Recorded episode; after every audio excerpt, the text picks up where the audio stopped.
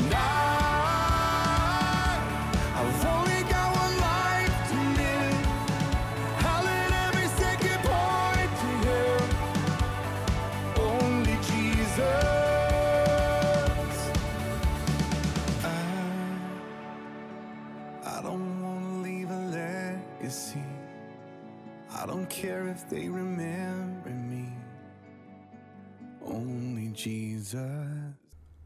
This is Dreamwalker 1960. As a reminder, you can read the transcripts of all my podcasts at dreamwalker1960.com. You can use most podcast platforms if you wish to listen. All you need to do is do a search for Dreamwalker 1960. One of the biggest issues I encounter with those that profess to being quote unquote Christian is their misuse of the Word of God. They have what can be called selective hearing.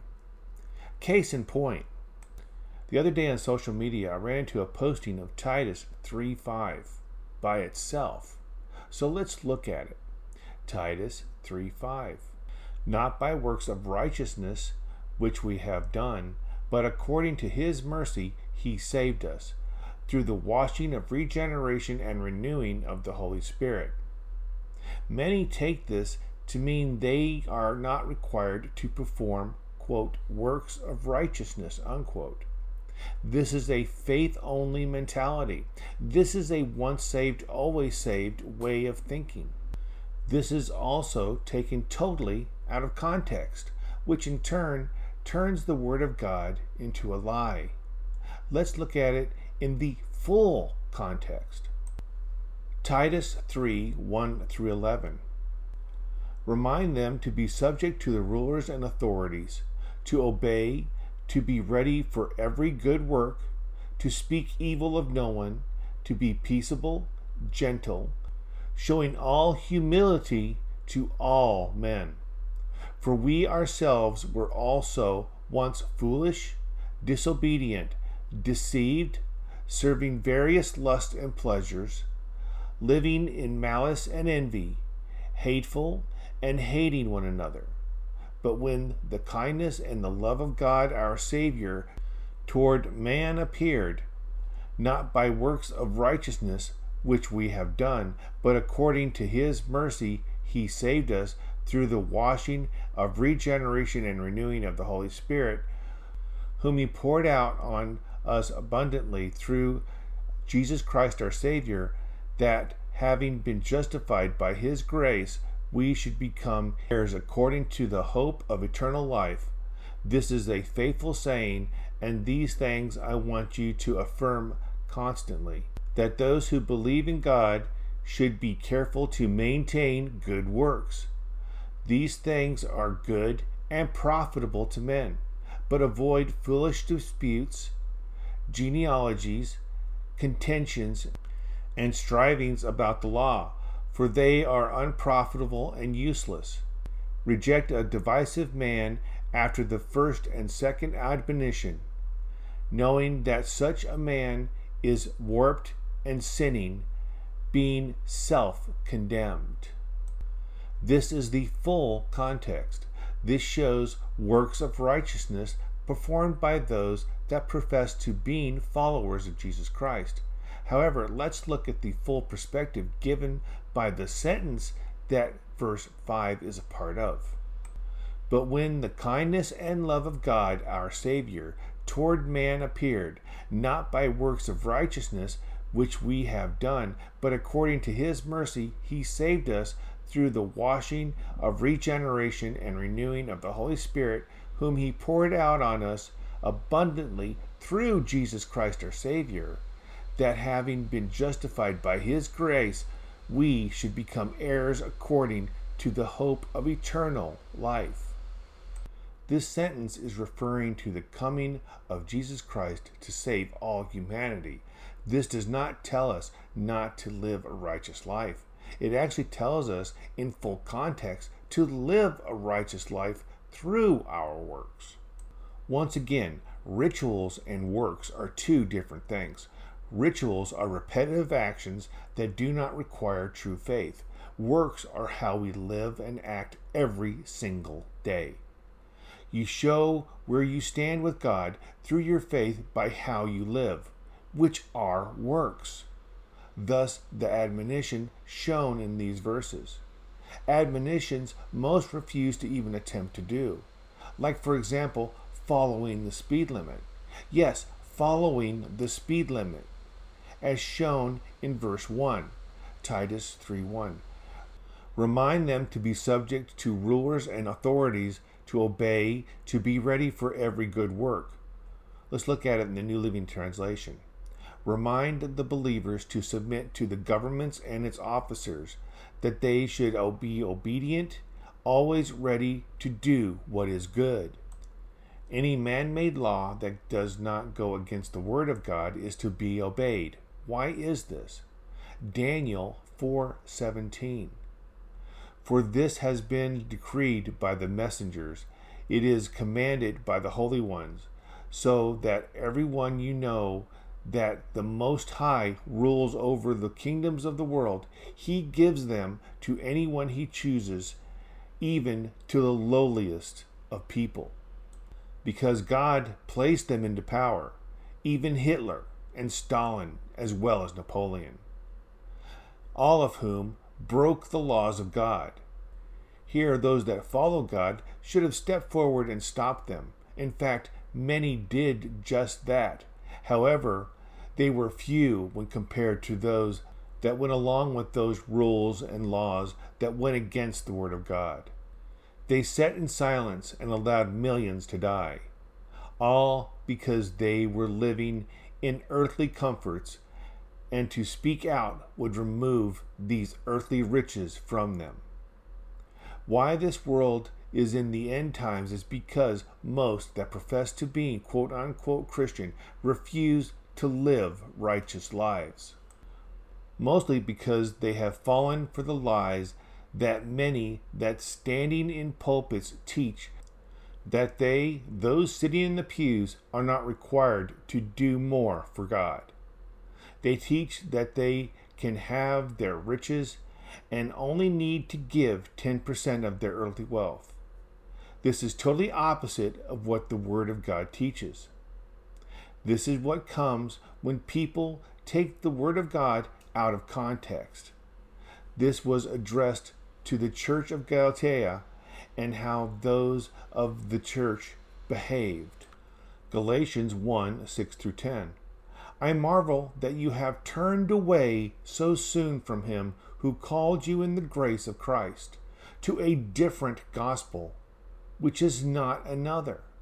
But there are some who trouble you and want to pervert the gospel of Christ. But even if we or an angel from heaven preach any other gospel to you than what we have preached to you, let him be accursed. As we have said before, so now I say again if anyone preaches any other gospel to you, then if anyone preaches any other gospel to you than what you have received, let him be accursed. For do I now persuade men or God? Or do I seek to please men? For if I still pleased men, I would not be a bondservant of Christ. A key statement is made in these verses, quote, to a different gospel which is not another, unquote.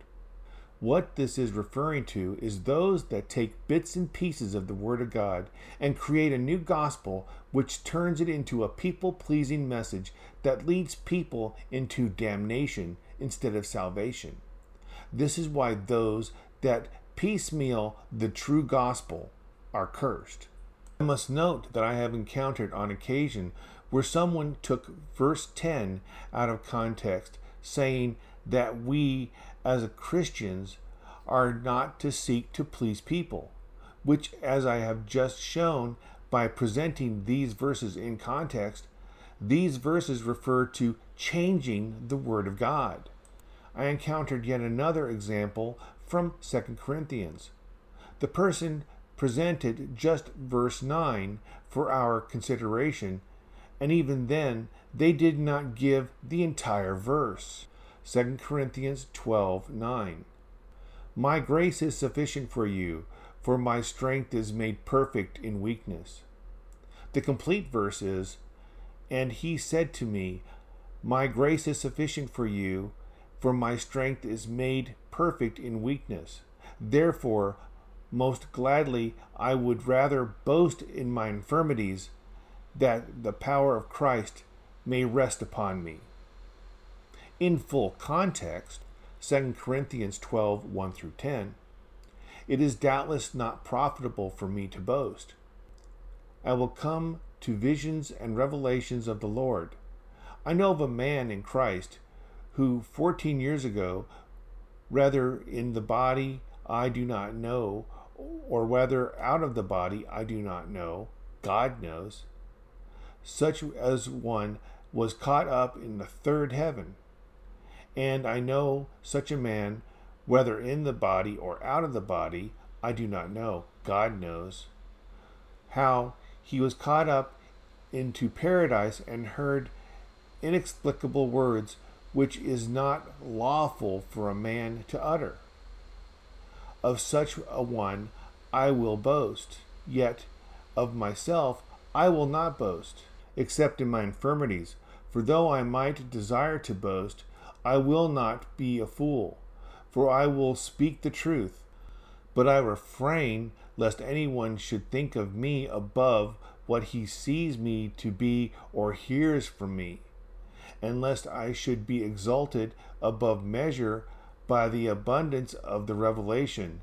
A thorn in the flesh was given to me, a message of Satan to buffet me, lest I be exalted above measure. Concerning this, I pleaded with the Lord three times that it might depart from me.